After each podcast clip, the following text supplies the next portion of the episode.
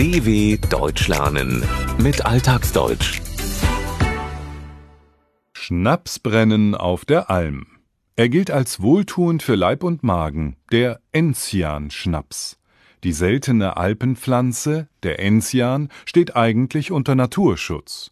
Eine Brennerei in Bayern hat jedoch ein altes Recht, ihn zu Schnaps zu verarbeiten. In zahlreichen deutschen Heimatfilmen über die Alpen spielen sie eine Rolle, Edelweiß und Enzian.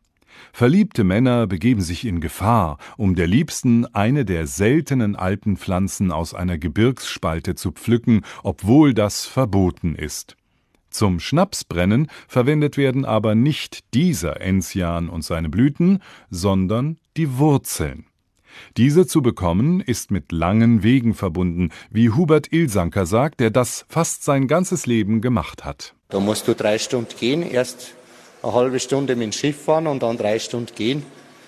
Und zu dieser Hütte, da führt nicht einmal ein Weg, da geht nur ein Trampelpfad hin. Also da hast du dann schon ganz schön deine Ruhe. Hubert Ilsanker, den alle nur Hupsi nennen, weiß, wovon er spricht. Alle fünf bis sieben Jahre verbrachte er ganz allein die Sommermonate am Funtensee im Nationalpark bei Berchtesgaden bis 2017. Dann hörte er auf und widmete sich seinem erlernten Beruf eines Zimmermanns. Der Bergsee liegt auf über 1600 Meter Höhe. Er gilt als der kälteste Ort Deutschlands.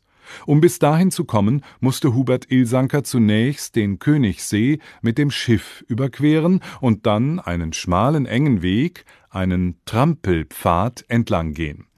Da er in der Regel drei Monate auf dem Berg blieb, in einer Hütte, einem kleinen hölzernen Haus in den Bergen, konnte er nicht alles, was notwendig war, nach oben tragen.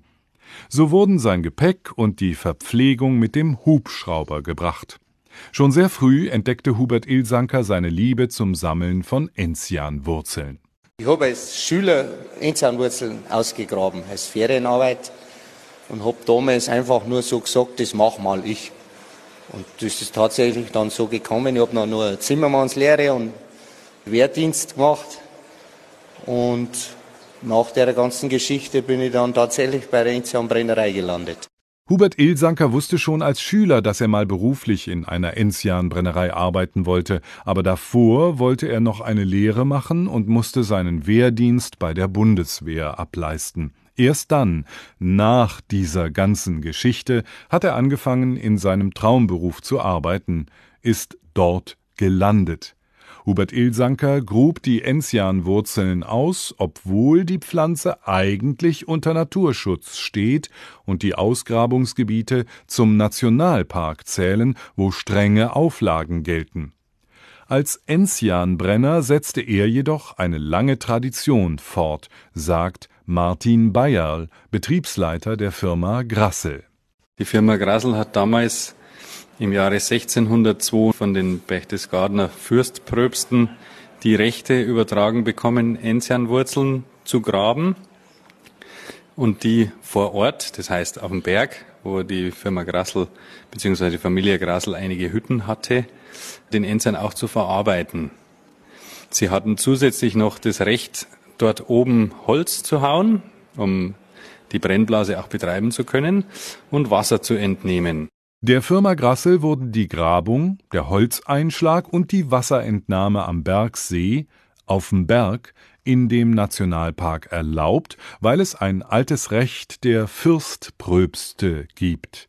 Diese übten vom 12. bis Anfang des 19. Jahrhunderts kirchliche und weltliche Macht unter anderem im Berchtesgadener Land aus Inzwischen gehört die jahrhundertealte Tradition der Enzianbrennerei zum Kulturgut der Region im Südosten Bayerns an der Grenze zu Österreich. Damit die Pflanze nicht ausstirbt und nachwachsen kann, wird der jeweilige Ausgrabungsplatz für einige Jahre in Ruhe gelassen in der Zwischenzeit suchte Hubert Ilsanker an anderen Orten nach den langen Teilen an den verblühten Pflanzen, die sich nur schwer kultivieren, züchten lassen. Nur eine bestimmte Enziansorte will im Tal, lässt sich im Tal anbauen, sagt er. Den kann man kultivieren, haben wir auch gemacht. Das heißt, wir haben im bayerischen Raum verschiedene Vertragsbauern, die den Enzian für uns anpflanzen. Das funktioniert allerdings nur mit dem gelben Enzian. Der pannonische, also der violette Enzian und der punktierte Enzian, da hat es auch Versuche gegeben, die wachsen aber tatsächlich nur oberhalb von 1000, 1200 Metern in den Bergen. Der will nicht im Tal. Nach dem Sammeln der Wurzeln fängt die Arbeit erst richtig an, erzählt Hubert. Die Wurzeln werden zur Hütte gebracht, das heißt auf Kraxen oder eben in großen Säcken. Dann werden die auf der Hütte klein gehackt mit einer speziellen Hacke. Dann werden die eingemeischt. Das heißt, da kommt Wasser dazu, Quellwasser und Hefe. Und dann beginnt ein Gärvorgang. Das heißt, der Zucker, der in der Enzianwurzel vorhanden ist, verwandelt sich in Alkohol. Der Schnaps wird direkt oben in der Berghütte gebrannt. Für einen Liter Alkohol braucht man 15 Kilo Enzianwurzeln. Diese werden auf einem rucksackähnlichen Gestell, einer Kraxe, zur Hütte transportiert. Sie werden dann zerkleinert, in einen großen runden Behälter, einen Bottich, gegeben und eingemeischt, so dass das Gemisch zu gären beginnt. Als Maische wird ein Brei aus zerdrückten Früchten oder Wurzeln bezeichnet, aus dem man dann alkoholische Getränke machen kann. In der Brennhütte kommt man dann ganz schön ins Schwitzen, sagt Hubert Ilsanker. Herin hat es immer 30 Grad, weil da auch die Gärbottiche herin sind und die Enzianmaische braucht 30 Grad, um zu vergären. Und natürlich auch, weil wir da brennen. Also das heißt, da wird die Maische abdestilliert und da wird den ganzen Tag volle Kanne eingeheizt. In der Brennhütte wird den ganzen Tag dafür gesorgt, dass das Feuer unter den Bottichen nicht erlischt. Es wird volle Kanne sehr kräftig eingeheizt. Viel Holz wird nachgelegt. Denn die Maische braucht eine bestimmte Temperatur, um zu gären. Der Gärvorgang dauert zwei bis drei Wochen. Danach wird das Gemisch in der Brennblase einem hohlen Kessel, der zur Destillation benutzt wird, erhitzt oder gebrannt. Es wird destilliert. Dadurch konzentriert sich der Alkohol und die typischen Aromen des Enzians werden ganz langsam in den zur Flüssigkeit kondensierten Dampf, das Destillat, überführt. Anschließend wird noch ein zweites Mal gebrannt, ehe das Destillat ins Tal gebracht wird, entweder mit dem Hubschrauber oder einem Geländewagen. Dort werden einem Teil des Brandes noch Kräuter zugesetzt. Der reine Enzian wird bis zur Abfüllung in Flaschen und dem Verkauf eingelagert. Der Schnaps aus der Brennerei vom Funtensee wird sieben Jahre in Holzfässern aus Esche in einem unterirdischen Stollen gekühlt. Der fertige Schnaps enthält 40 Prozent Alkohol und eine Menge gesundheitsfördernder Inhaltsstoffe.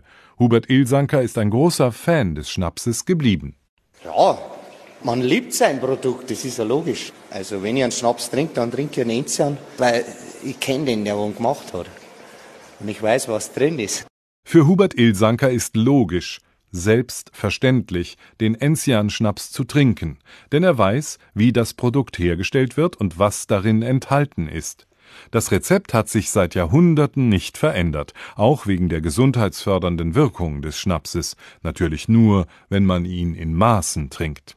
Denn auch die festen Bestandteile, die nach dem Destillieren übrig bleiben, die Schlempe, werden noch genutzt, erklärt Martin Bayer. Die sogenannte Schlempe wird teilweise weiterverarbeitet. Also wir haben ein äh, Unternehmen aus der Pharmaindustrie, weil der Enzian den stärksten natürlichen Bitterstoff hat. Das ist das Amarogentin. Das ist in millionenfacher Verdünnung immer noch bitter. Enzian wird hauptsächlich als Magenmittel und zur besseren Verdauung nach einer Mahlzeit getrunken. Radix gentianae, die Enzianwurzel, wird auch in Kopfschmerztabletten verarbeitet. Kühe mögen das Gewächs übrigens gar nicht. Sie machen einen großen Bogen um die Pflanze und Wurzel, denn der Bitterstoff riecht sehr stark und schmeckt überhaupt nicht.